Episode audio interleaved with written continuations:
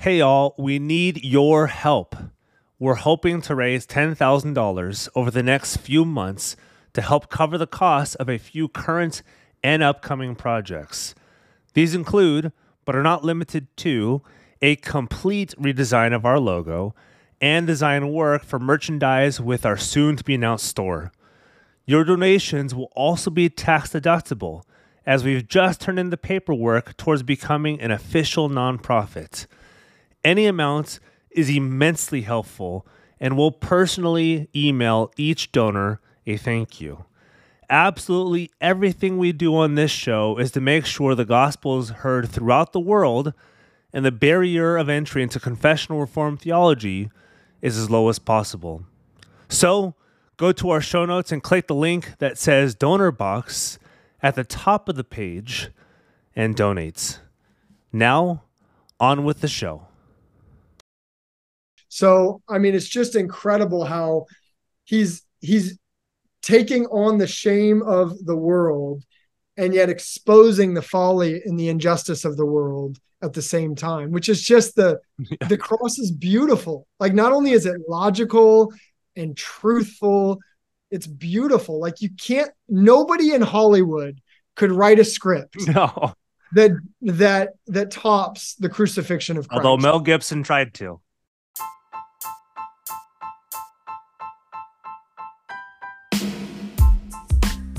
Welcome to the Guilt, Grace, Gratitude podcast, a show devoted to bridging the gap to the historic Reformed Christian faith.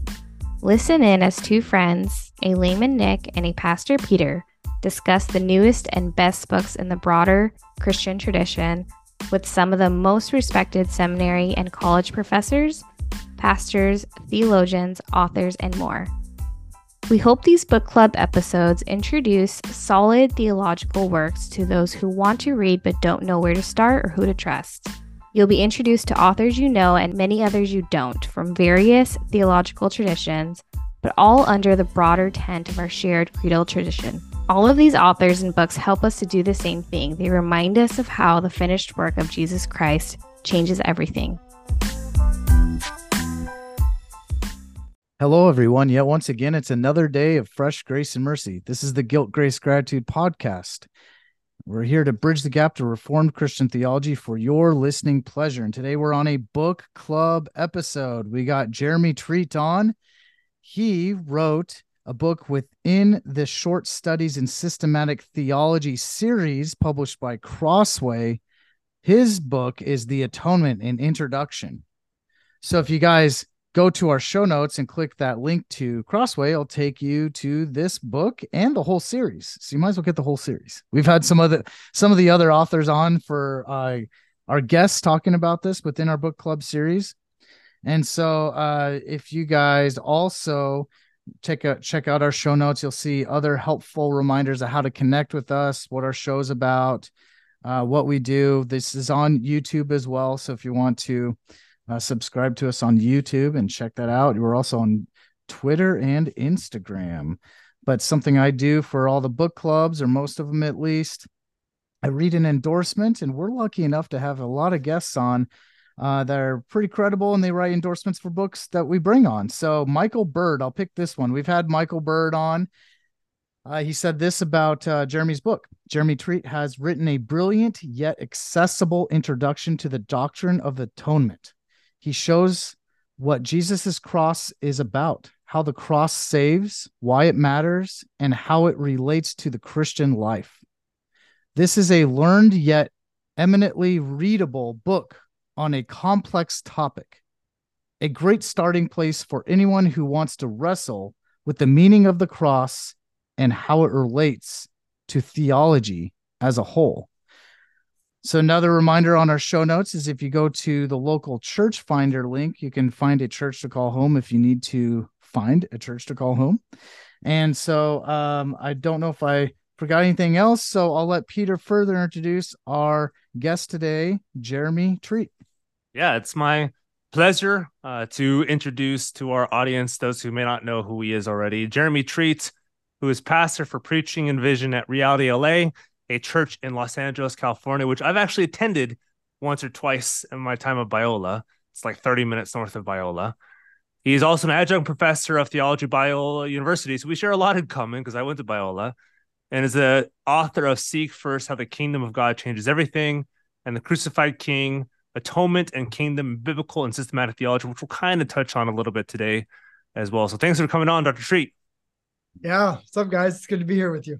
It's good to be, it's good to be here. You're, you're, uh, I'm trying to think anybody else who we've had who's like actually closer in person to us. And we've had a few Biola professors on, mm-hmm. and I think outside of them, you're the closest to us. Nice. You're like you're like probably 30 miles north of us right now, which is pretty crazy to think about. 30 miles north, but it would take us about two hours. That's that's, that's LA for you. That's two hours without traffic and like four hours with traffic. exactly. Yeah, exactly. But everybody, let's just before I even get to the questions, we we like a little bit of banter and stuff. But uh whenever anybody talks about traffic outside of California, I was like, I don't think you know what you're talking about. That's that's not traffic. No, no, they don't they don't get it. Whenever I have people who come here and visit, they'll look something up on GPS and be like, "Oh, it's only three miles away. Let's go there." I'm like, like, "Oh, if only you knew." That's like 45 minutes away. It's like a day trip it does not do. matter the mileage. It's always no, the time. Yeah, you're You'll safer walking there than you are driving there, and almost everywhere in Los Angeles. Yeah, you get if actually you, some... you may not you may not be safer walking there. You probably should drive there if you're in Los Angeles, depending on where you are and what time of day it is. Yeah, if you if you ask somebody how far something is, you'll never hear somebody here say the mileage. It's always oh, no, the time. no, that's not a thing. Yeah, mileage yeah. here is not a thing. You'll say minutes. That's always yeah. or hours. I will say though, I moved from Seattle to here, and the Seattle traffic is so bad, and the drivers in that area are so bad that I actually found it weirdly, in some ways, easier in this area. Interesting. You're the only person I've ever heard say that sentence. I, I don't know. I talked to some people from Seattle that have driven in the LA Orange County area. Um, I think I think Jeremy's pros. about to share some wisdom with us right now. Yeah. Well, I, I am from Seattle too, so I, oh, there you go. It's gotten flooded there, but I was going to say I was in Jakarta last year, and oh, here's I've, I've heard, yeah. Here's how I would describe the traffic of Jakarta. It's like you take LA traffic and then you add a million motorcycles to it. they're just like swarms of motorcycles yeah. going yeah. in and out of traffic like any kind of gap there's like a family on a motorcycle like like speeding through there it's wild wow there you go well yeah you're like at least LA has rules, and maybe that's that's a good thing. Yeah. yeah. All right. So more more substance, even though we can talk about traffic all day long. Beyond just your kind of crossway academic church Bible, let our listeners know a little bit more about Jeremy Treat. Yeah, I mean, I I grew up in a small town in Alaska, uh, lived there. Alaska. Alaska, Kenai, Alaska. I lived there till I was 12 years old. My dad was hmm. a cabinet maker. Uh, we moved to Seattle when I was 12, and so did uh, middle school and high school in hmm. Seattle, and oh. uh, still have a lot of friends there. My little brother's still there, and we are just actually there this last weekend. So I hmm. love Seattle. Um, but yeah, my family and I we've been in LA for 10 years now. Uh, Pastor Reality LA, which I just feel like is such a privilege and joy, mm-hmm. and to be able to teach at Biola, which I think is uh, the greatest school in the world. So I'm so grateful to be able to do what I do. Um, my wife and I have four daughters. So they're 8, 10, 12, and 13. You're, you're outnumbered. It's one to five right now. Oh, man. We, even our dog is a girl. I mean, you're like, one to six. Yeah. Jeez. Yeah. I'm surround. I'm, I'm the man of the house, literally. Yeah. uh, but I love it, man. I love my girls and we love living in Los Angeles and getting to do the ministry that we do. Nice. Awesome. Yeah. So two part question kind of. I'll start with the first one and i'll ask the the next one. Um, because you've you've technically not technically you have written on atonement before um, and really with the kingdom of god and you talk about this in this current book too. But what are you what are you hoping this new book will add to the conversation you began with the crucified king? And then added to that why did you write the atonement after writing this first book too yeah, I mean, so my my first book, The Crucified King, was me setting out to answer the question, uh, what do the kingdom and the cross have to do with one another? And in my experience, you had some people who champion the kingdom, others who cling to the cross, mm-hmm. but usually it's one to the exclusion of the other. Yeah. And so in that book, I, I tried to show that uh, their kingdom and cross are integrated in scripture and in theology. Yep. You really can't understand one apart from the other. Um, but that that book was essentially my doctoral dissertation. Mm. So it's it's scholarship. I mean, Yeah. uh, the people in my church who like my preaching and then try and read that book. I'm like, like two different I people. want to do Yeah. it. Like if you know, I'm interacting with German scholarship and doing, Yeah, yeah, doing yeah. all this stuff. And so that one is it's much more academic.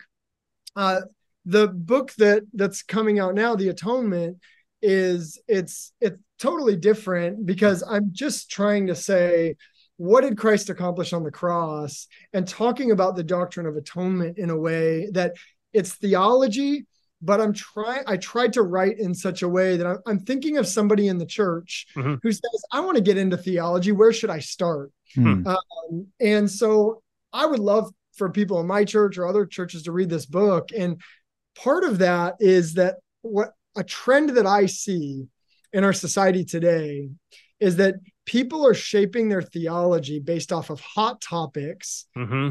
and reactionary debates on Twitter. Mhm. And so Really, when- I haven't seen this before. This is brand new news to me. I know, I know. Uh, it's just an East Hollywood thing, I guess. But I guess this Uh, is just isolated. Yeah.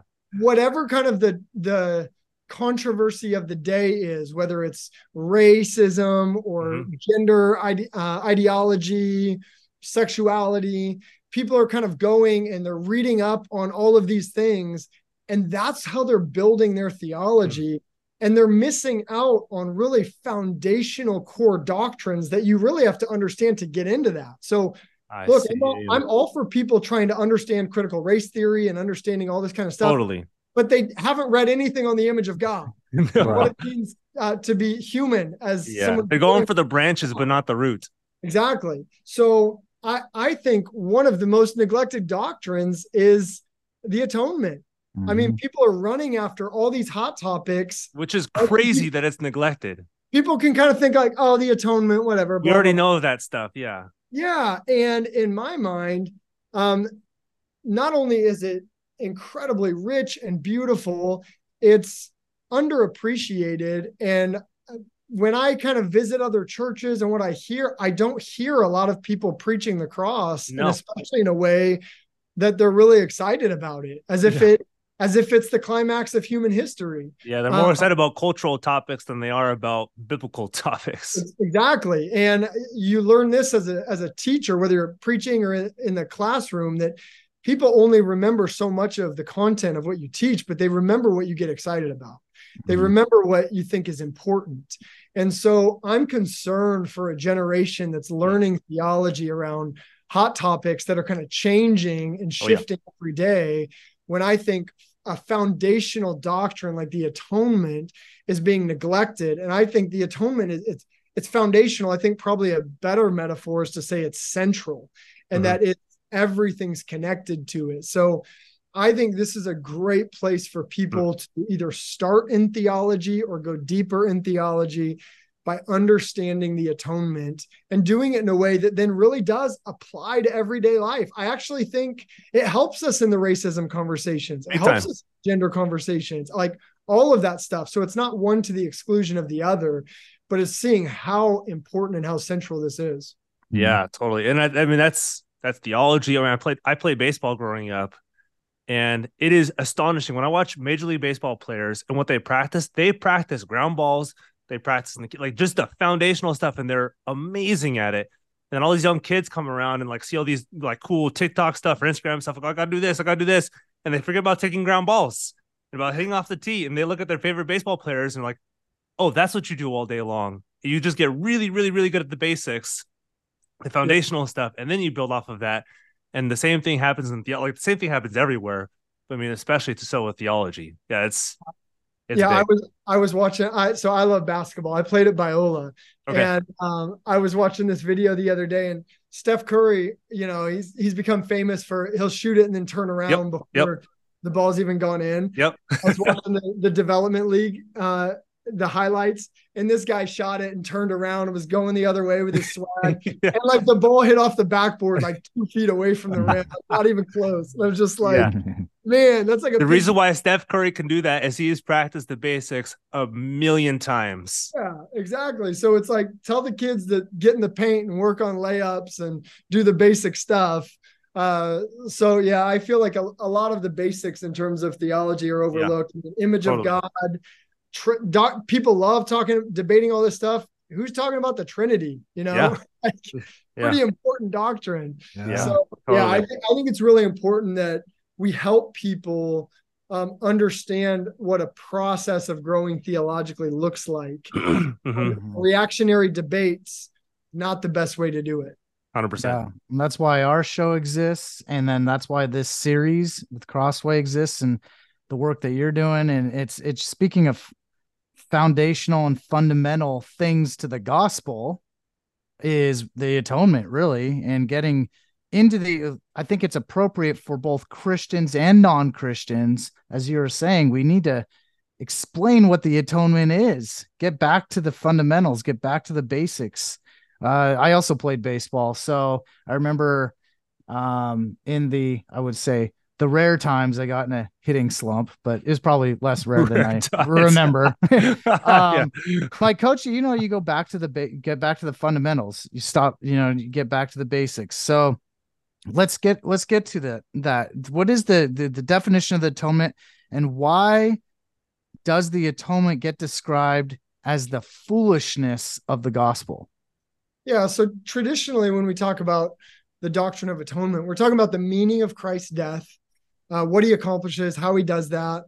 And what I want to do with that is uh, affirm that traditional approach, but Mhm. expand it a couple of ways Mhm. to be able to say um, the death of Christ is central, but we need to understand his death within the context of the in- incarnation, his life, and then the Mhm. resurrection, ascension, return of Christ. Mhm. So I want to expand it in that sense. And then I also want to say not only are we talking about how Christ's death reconciles sinners and God, but we're also talking about how Christ's death is the grounds for the renewal of creation. Mhm. I want us to have a a bigger, more expansive understanding of the atonement. And so, yeah, when I mean, at the end of the day, when we talk about the doctrine of the atonement, we're saying, what does it mean that Christ died for our sins? People die all the time, and Mhm. what what? But how is his death different?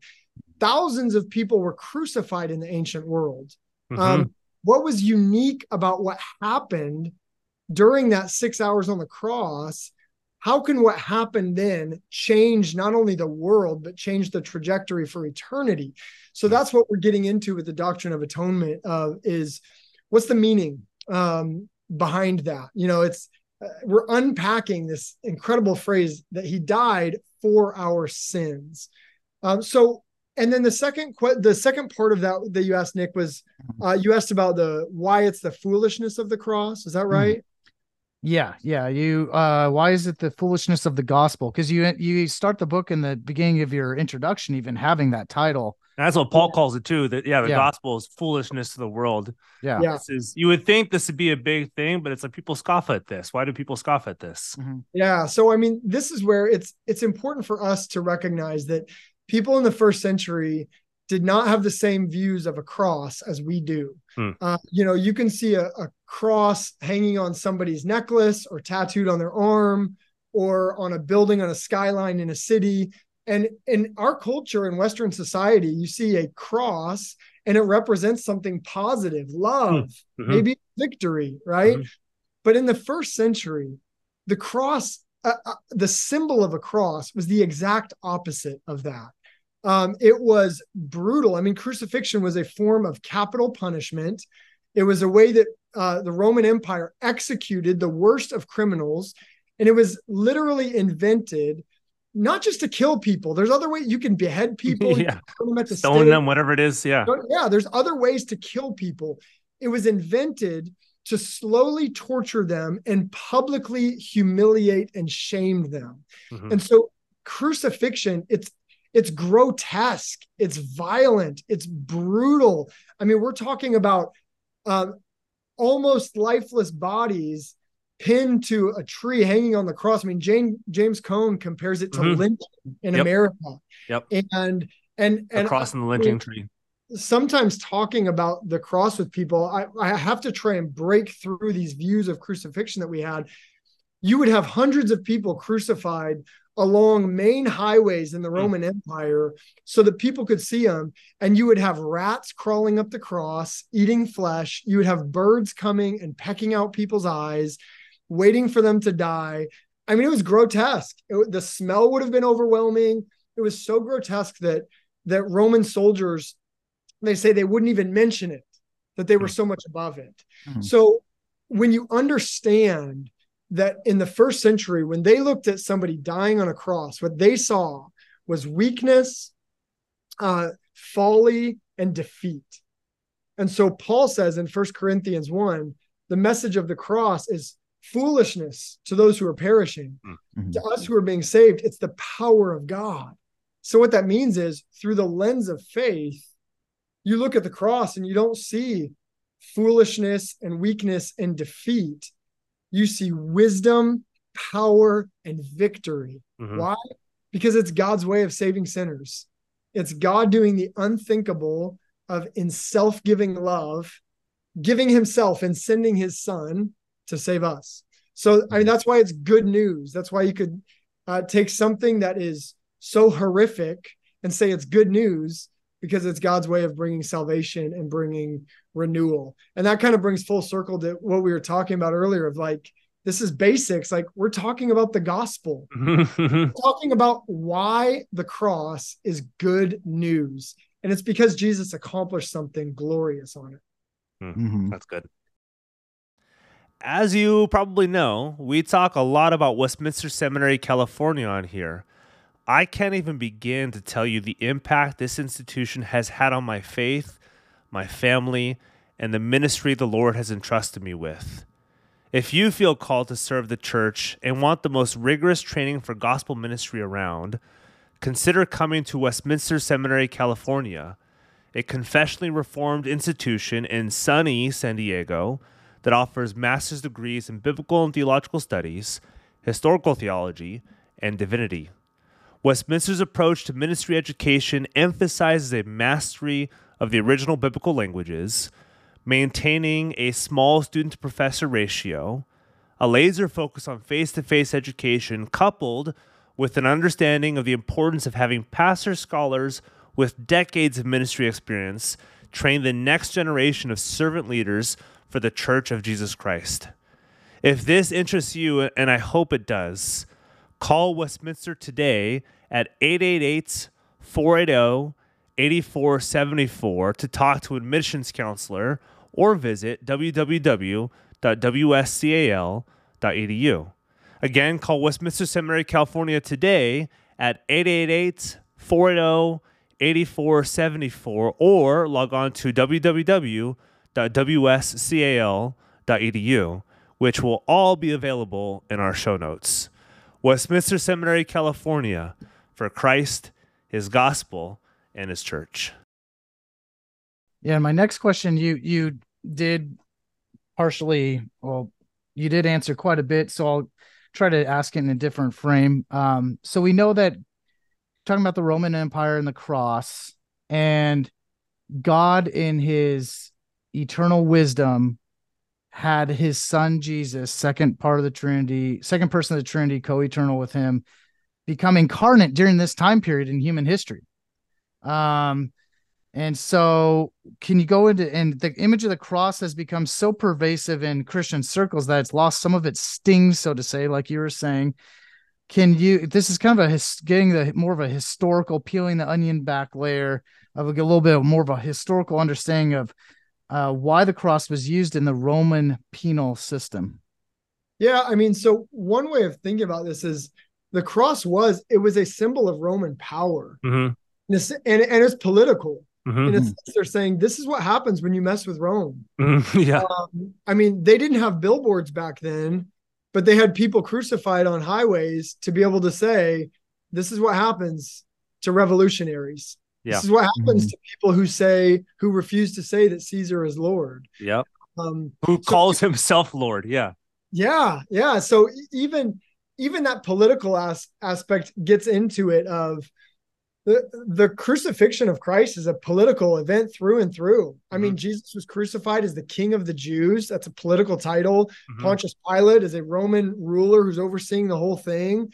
Um, I mean, the a lot of, of the reasoning for the Jews of handing him over is because he wasn't fulfilling their political aspirations that they Mhm. wanted to. Mhm. And so when you understand the the first century background of what's going on there, it starts to shed light on all of that. So I mean, I, I don't know if we want to go down this road or not. You guys can decide, but there's lots of political implications that come from the cross. Yeah, totally. Yeah. as simple as you vote this way or that Yep. way, or you're Yeah. on this. It's not what we think political is in America. Yeah, it's not speaking to the American two-party system, um, but it's incredibly political in saying uh, the this is the kingdom of Christ. Mhm. I mean, this is what I showed in the Crucified King, and I talk about this a Yep. lot in my book, The Atonement, as well. Is that uh, it's a royal event.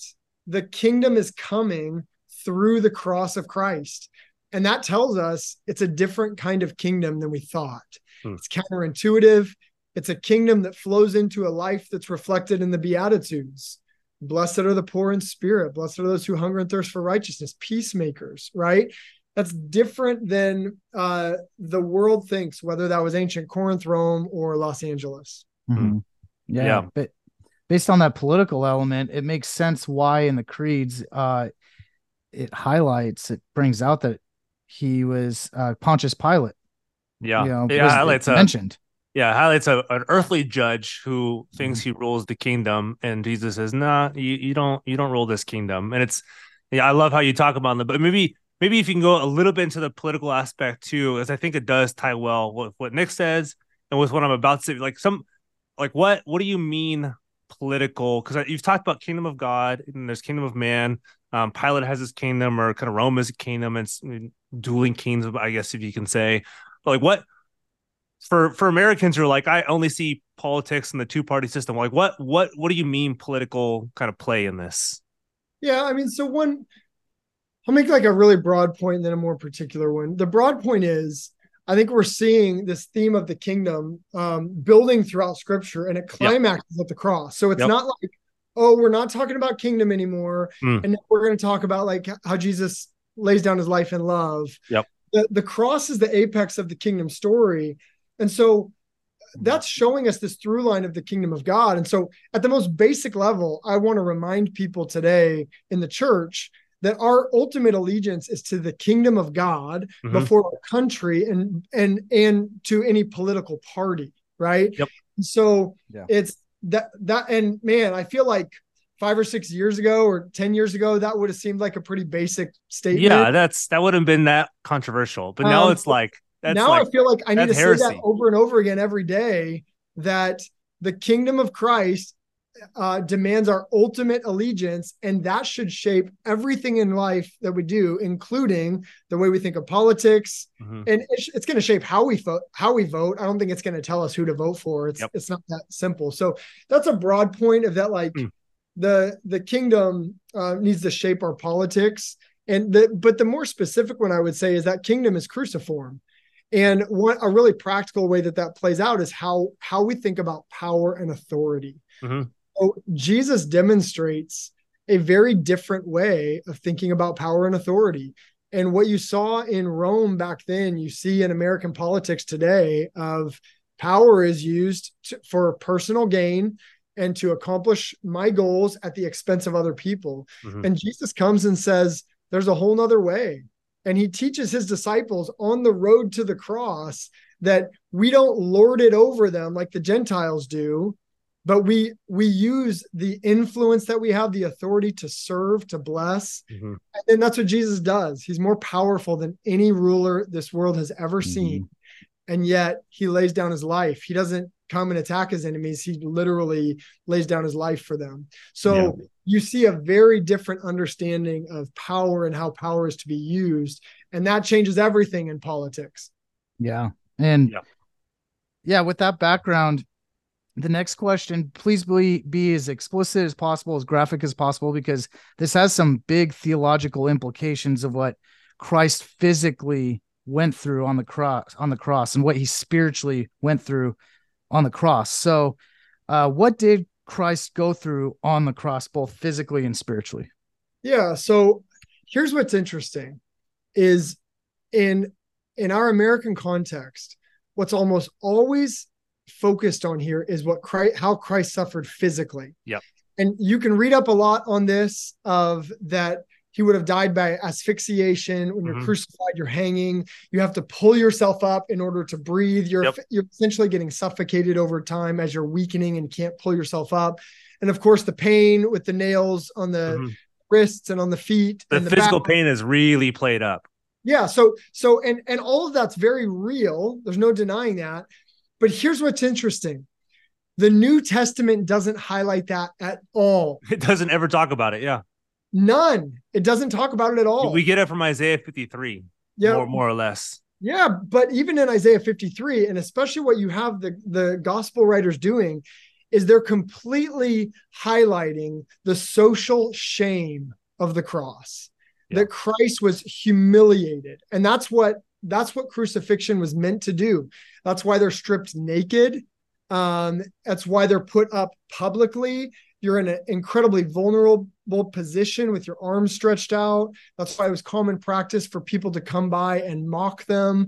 So I actually think, and this is fascinating because one of the most, um, one of the biggest blind spots in atonement theology in the Hmm. West is talking about shame. Hmm.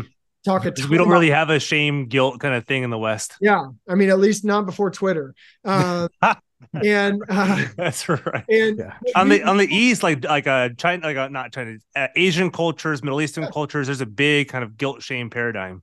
Oh yeah, Mm-hmm. well, and I think I think every culture has guilt and shame, but there's a lot of sociologists that have done work on this and showing that there are uh, they lean different directions on Yeah. that, and a lot of Asian contexts are much more honor and shame Oh yeah, cultures, big time. Mhm. and and we live in a much more individualist society that that's prone more towards guilt and Yep. more legal categories. But the thing about that is is that the New Testament world was an honor shame society through and through. Mhm.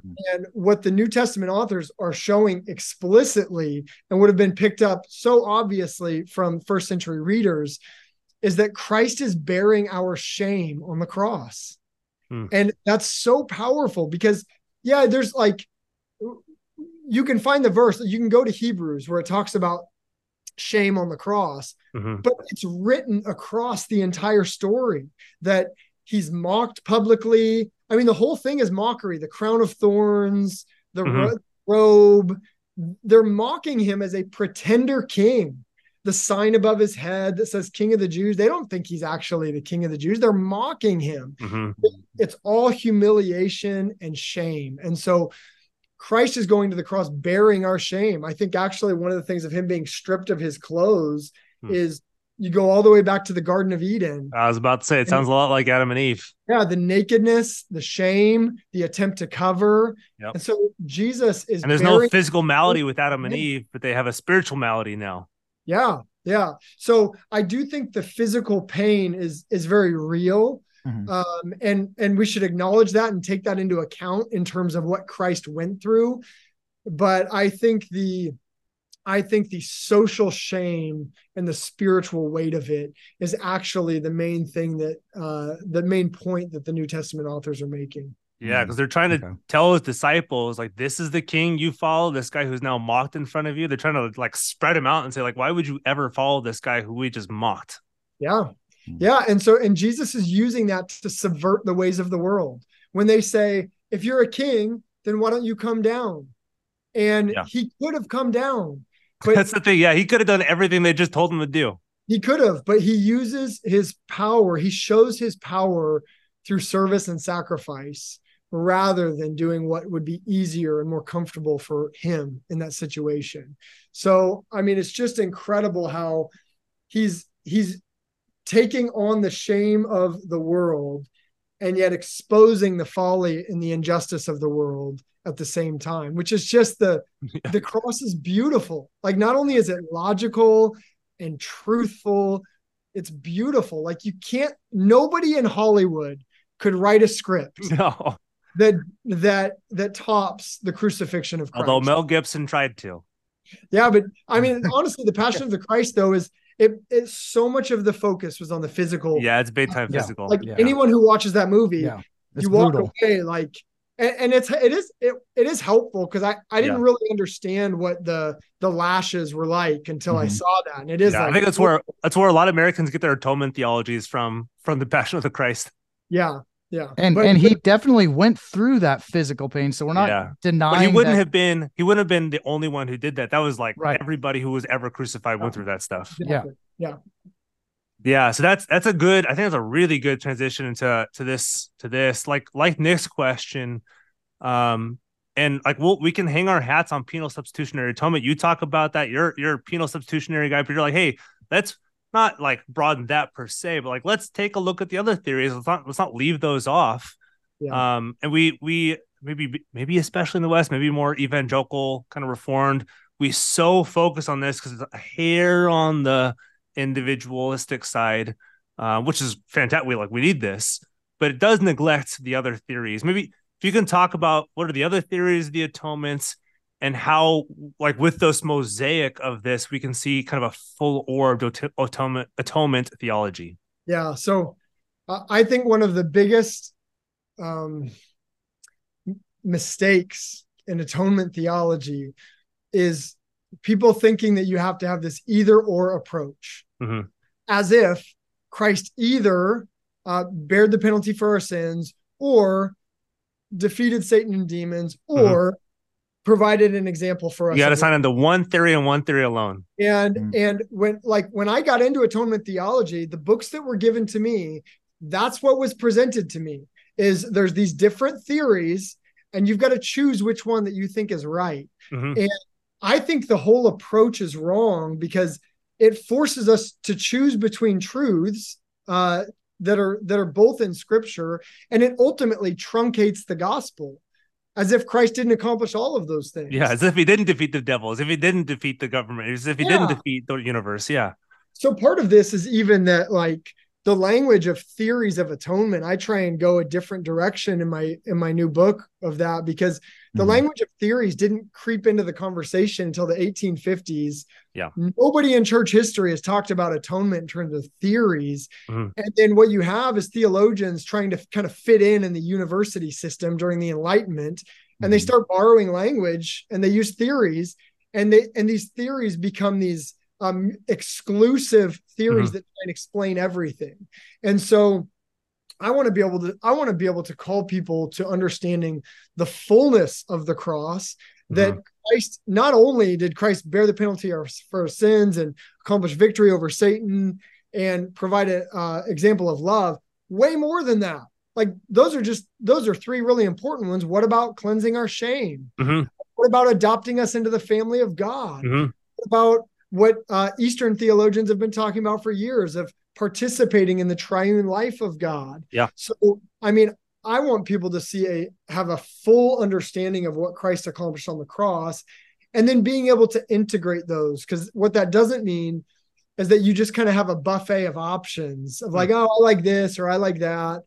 But knowing that Christ accomplished Christ's accomplishment is multi-dimensional. And what I try and show in the book is all these different dimensions of justification and propitiation and victory and sanctification, all these different dimensions, they're all bound together by Christ being our substitute. hmm That's the how of Mhm. the atonement.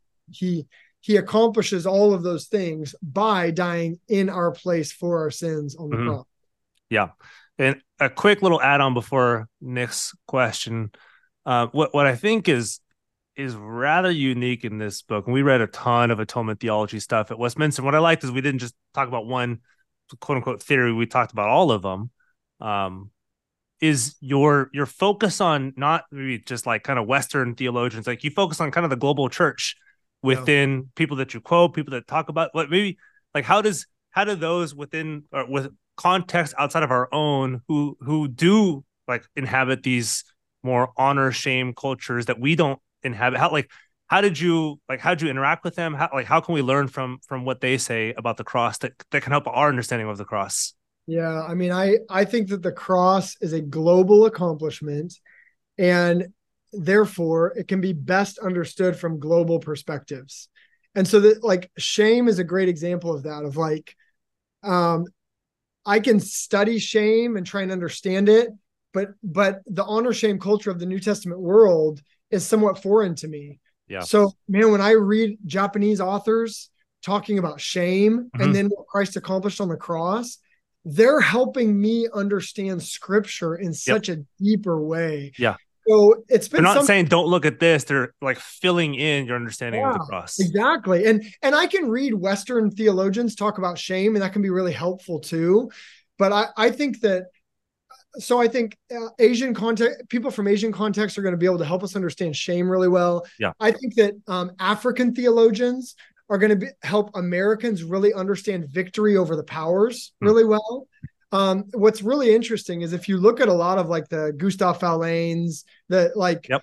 theologians who are arguing for victory as the Yep. predominant um, approach to the atonement, a lot of them don't even believe that in actual Satan and demons. exactly. Like they yeah. demythologize that stuff. So they're talking about victory, but they don't even believe like in the reality of that spiritual realm. So Hmm. I'm like, let's go sit at the feet of African theologians who not only believe in the spiritual realm, but I- think are much more in tune with it Hmm. than we are in the West that's been so shaped by the Enlightenment. Yeah. Uh, so I think I think this is true for the atonement, and it's why I tried to learn from Yeah. majority world scholars um, in my research for the atonement. It's also just something. I mean, it shapes my preaching. I mean, I'm trying to when I read, I've I've I've read enough theology that I kind of know what people like me how Yep. they're going to approach things. Same here. Yeah. So I don't need to read a bunch of people who are probably going to affirm certain things, my intuitions, but I want to try and read broadly. And Yeah. by God's grace, we live in a time where uh, it's more accessible than ever. There's so Um, much out there. Yeah. Theologians uh, all over the world who are uh, so helpful in the way that they're talking about this. So, yeah, that, that's been really important um, for me throughout, and especially with this book. Yeah, it was. Mhm. Yeah, just for those who are listening, it is. Like I said, I've read a ton. I mean, mostly from Westminster, but then just some stuff personally. But I've we've we were exposed to just a ton of atonement theology stuff because it's so central. But rarely did they talk about some of the global global perspectives, and it is. I mean, people have to read the book to see how those within different contexts will bring in the understanding of this and just how much it shapes your understanding of what the cross accomplishes, both as a substitution for our sins, but also for everything that we go through in this life. Because, like you said, we we can sometimes either so focus on the body or our own personal spiritual life that we forget we're in a community of of so much other stuff that Yeah. we have to go through. Yeah, for sure.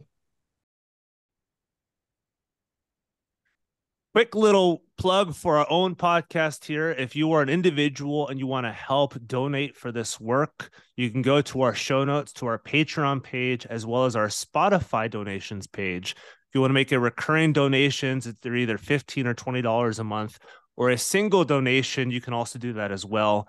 Those really help us on the back end to give to this work, to keep up our website, to make sure we can pay those who help with our editing, with our software, with our merchandising, all, all those good things if you're a potential sponsor and you want to sponsor us and, and fill out one of our ads, you can email us at guiltgracepod at gmail.com and we can talk through some of the options that we have. And we would love to work with both individuals and publishers, institutions, seminaries, whoever it may be, as we all work towards our mission of bridging the gap to reform Christian theology. Yep. Help expand our work and be a bridge builder.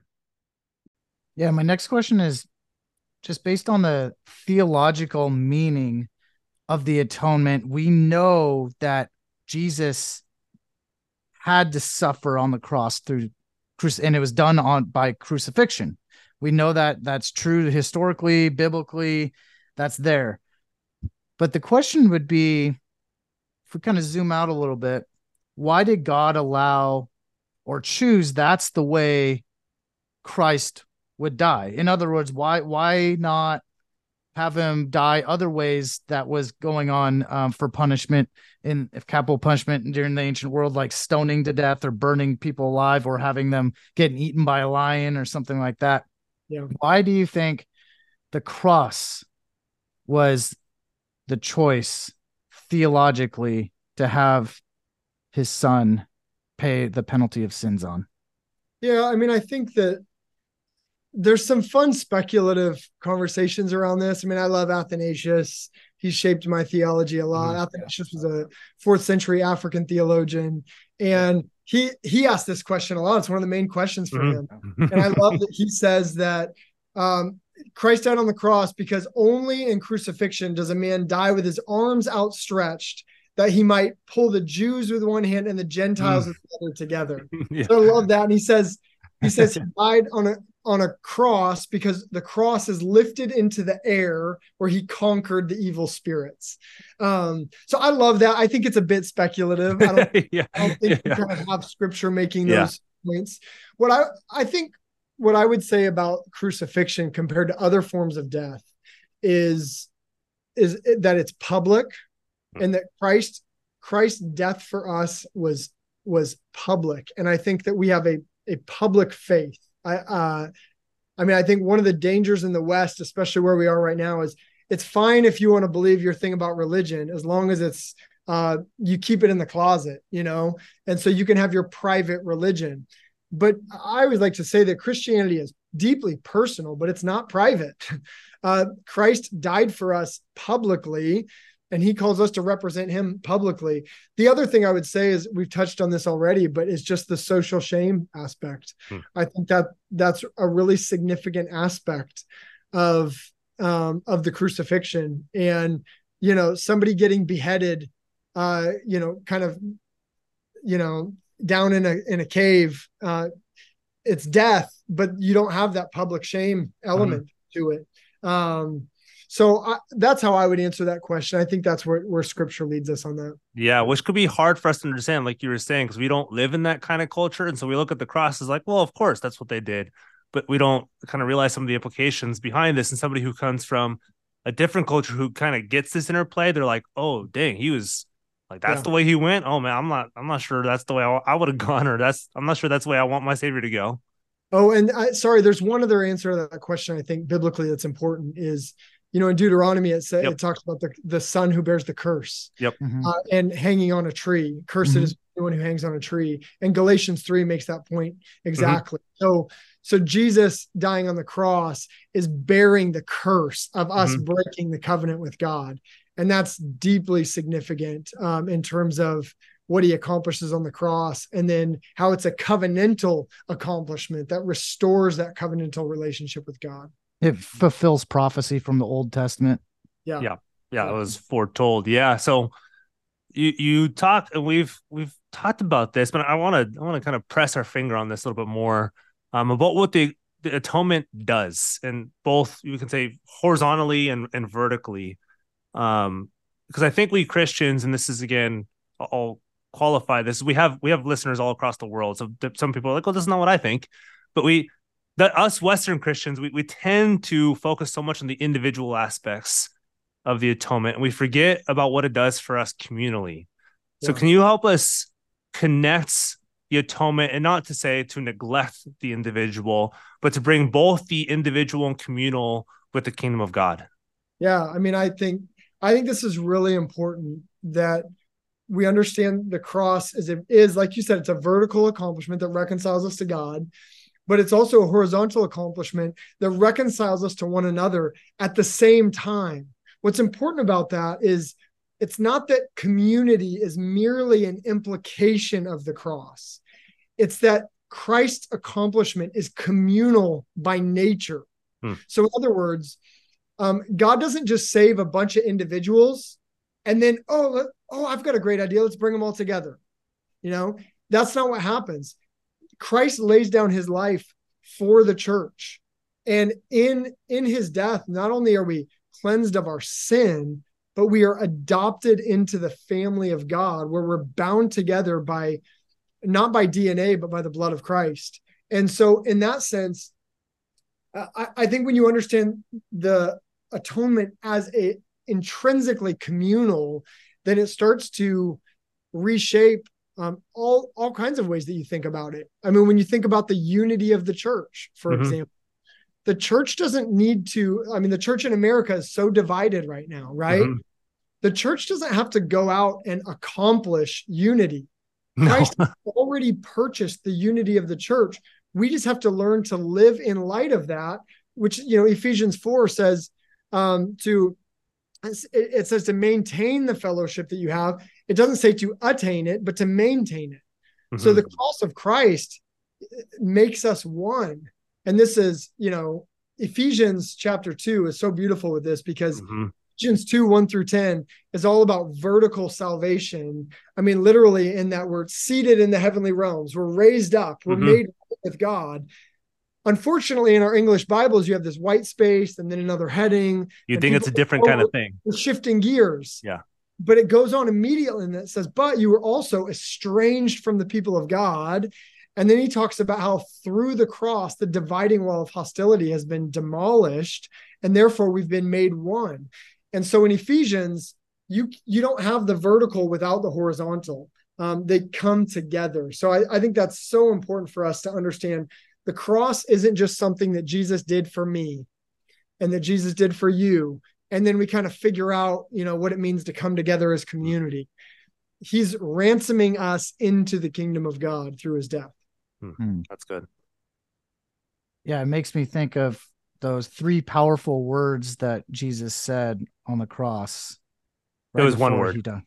It is finished. to tell us that, yeah, it was one word in Greek, but three words in English. There we go. Yeah, just totally went seminary on him. Yeah, yeah, like, you did. I was, I, I, I'll admit that was a failure of mine. I was like, oh man, this is this is gonna come out. It's gonna come out. Don't come out, and it came out. I'm just glad that you knew what I was gonna say, but uh, yeah, it is finished. You know, it's it's like you said, he's already. Actually, he probably didn't speak. Sorry, he did. This is just the stupid seminary in me, but he he was speaking Aramaic, so it's who knows true. what he said. yeah, true. So sorry, those who are listening, I'm just gonna I'll I'll, I'll excuse myself. um, so my last question is really driving the gospel home, and um, just will love what you have to say to the audience about this because we know God is holy, perfect love, and we know He's perfect, holy justice at the same time. So He's full love, full justice. So, how is God still upholding His perfect, holy justice by allowing His Son to be murdered unjustly? Yeah. Yeah. Well, so the unjust murder is coming from the Romans, and you have you know you have Acts two talking about Peter talking to the Jews saying you crucified him. So you have humanity's sin unjustly killing Christ, and yet you have Isaiah 53. It's the will of the Lord to crush him, right? Mm-hmm. So how is this just? Well, a lot of people it's it's easier for us to think of the cross as an act of love because it's saving but we also have to remember the cross is also the greatest demonstration of the justice of God. Hmm. Uh, because God did uh, bring judgment upon sin and pour out his mm-hmm. wrath. Mm-hmm. This is Romans chapter 3 that the cross is a demonstration of the righteousness of God to show that he's righteous, that he won't overlook sin. And so what's beautiful and where Romans 3 lands is that he is he is the just and the justifier. The cross is the way that he he actually takes guilty people and declares them innocent and righteous while also maintaining his own justice. Because our sin is punished in the cross of Christ. God's justice is upheld and yet we can be forgiven because Christ paid the penalty for our sins. So the cross is the is is the greatest demonstration of the love and justice of God. Hmm. So in other words, God is the only one that can absorb all that sin and, and it was be... it was it was justly placed on Christ, although Christ himself was not the one who sinned. The judgment was just because the sin was upon him. Mm-hmm. And what's what's incredibly important in this whole conversation is to understand that we're talking about the triune God. Yeah. Because sometimes it can be confusing to people like wait a second, yeah. so like God did it, but then God was dying, and is he confused? Or no, we're talking about Father, Son, and Holy Spirit, um, united in purpose, united in being, mm-hmm. um, accomplishing this together. So the cross is the self substitution of God. Mm-hmm. It's God giving himself out of love for us. It's God um, bearing the very penalty in our place so that we can be reconciled. And if you don't, if you don't have a solid Trinitarian understanding going into the cross, then that's where you end up in all kinds of mistakes and what a lot of I think a lot of popular preachers have done, yep. and where it's co- created a lot of criticism of pitting the father against the mm. son. If it's mm-hmm. a father murdering the son, mm-hmm. just you know the father's angry and the son is loving, and that's not what you see in scripture at all. You see right. Father, Son, and Spirit united in this work of salvation. Mm. Yeah, that's a that's a perfect transition to this last question, ending ending this conversation, landing the plane. Um, and I want to kind of kind of play this off of each other. So you talk about towards the end, um, that the the atonement accomplishes something. It's not just a possibility. It's just kind of out there in the open. It's just, hey, anybody who wants to take this, come on in and take this. Where it's a, it's it's just it's just kind of waiting to be finished. Um, so what what does the uh, uh, atonement actually do like you say, with within um, the Trinitarian persons, and then um, following on from that, what does it compel us to do? It's we're not we're not told to complete the work. We're told to to go from this work as a result of it. Yeah, yeah. Well, I'd want to say what the atonement accomplishes is it's multidimensional. I mean, it's reconciliation, adoption, bearing shame, glorification of God, healing, bringing us out of exile, bringing us home, providing an example, setting us free. I mean, on and on and on. And I unpack these in the books, but mm-hmm. it's multidimensional in that uh, I, we'll spend eternity worshiping the slain lamb on the throne for all that he's accomplished for us, the fullness of the good news of God's grace in Christ. And that actually leads to what I think is really how one of the real practical um, payoffs in this is that all of that is ours because we are in Christ. So, what I try and do in the book is say a bridge between the doctrine of the atonement and the daily lives of Christians is union with Christ. Hmm. And the doctrine of union with Christ tells us that in Christ, well, I mean, Ephesians 1 tells us this explicitly in Christ, we have every spiritual blessing. Mm-hmm. It means that all that Christ accomplished on the cross, it's already ours through faith. Mm-hmm.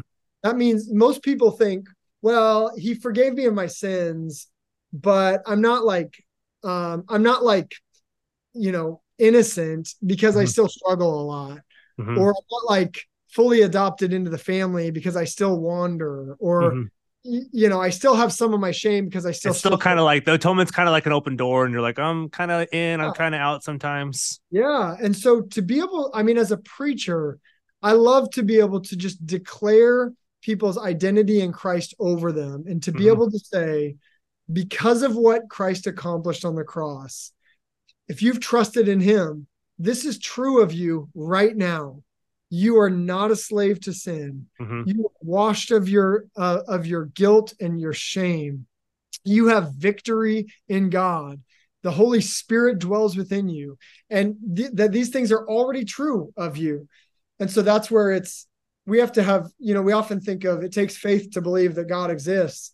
It takes just as much faith to believe we are who god says we are mm-hmm. um, that's true yeah i don't usually feel yeah. I don't usually feel like I'm righteous. No. I still struggle and I sin and I blow up. And yet to be able to come and confess my sins and come to the Lord and remember because of the cross, I've been declared righteous. And it's not based on my works, it's based on God's grace. Mm. So that's such good news. I mean, the cross is not ultimately a message of kind of dragging us through guilt of like, look how bad you are that Jesus had to do this for you. Yeah. I mean, we need to understand the weight of our sins. Absolutely. The telos of the cross is joy of this is who I am now because of what God has done for me. Uh, and we get to live in light of that. So I want to understand the depths of the atonement.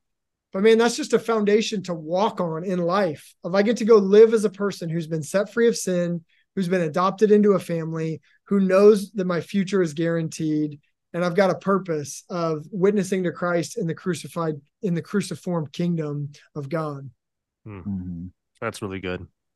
Yeah. It's Well, the best, best, be- most beautiful love story ever told. And you live in Hollywood, and Hollywood tries to remake yeah. the be- most beautiful in man-made terms, and you You can't. just got to turn in your manuscript to be uh to be a Hollywood movie one day. Yeah, you can't. You can't outdo God's story. Well, J.R. Tolkien said that every every story that we come up with is an echo Yeah, of that's the right. true Yep. story. You know, Totally. so uh, you, you can kind of see that. You can look at it that way and say they're trying. That- that's true. Yeah, they, they've got some. They've got something there. Um, well, Dr. Treat, thank you so much for coming on our show for talking about this. And we always Mm-hmm. like ending these episodes um, with where can people find you? Where can people find Reality LA? Tell us a little bit about your church and what you guys do. Yeah, I mean, I you can find uh, our church at realityla.com. I mean, we're in the heart of Los Angeles. We preach the word and feed the hungry and pray for the renewal of our city. God's done a really great work. Um, and yeah, I mean, I'm on I'm on social media. I I- I'm on and off of social media for the sake of That's my good. health. Yep. Um, Yeah. but yeah, I'm on Twitter, Instagram, um, and would love to connect with people there. Yeah. Awesome. Yeah. Well, thank you so much for writing this for your ministry in Los Angeles. I mean, it's needed everywhere, um, but especially so in Los Angeles. Thank you for for doing this and taking the time for coming on our show. Yeah, thanks, guys. Appreciate it. Thank you.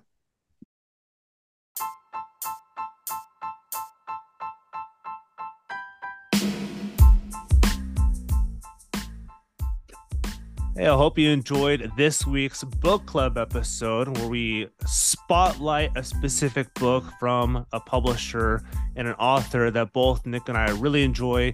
We don't always agree with everything that the author uh, or the book comes about, but what they do share with us is love for Christ and his gospel from whatever tradition they come from, whatever creedal tradition they come from, or confessional tradition. Uh, we all do share the same broader ecumenical Christian faith from different backgrounds, ethnicities, and, and denominations. Uh, we, we hope that these introduce books that you might not have heard of before, authors that you might not have heard of before. Um, I've been uh, really helped by learning about some of these. If you want to go to our show notes, find a link to the publisher, that helps them out a ton. A link to the author's page, to the book, to purchase it from the publisher themselves. It really helps them um, expose their work uh, through the publisher themselves.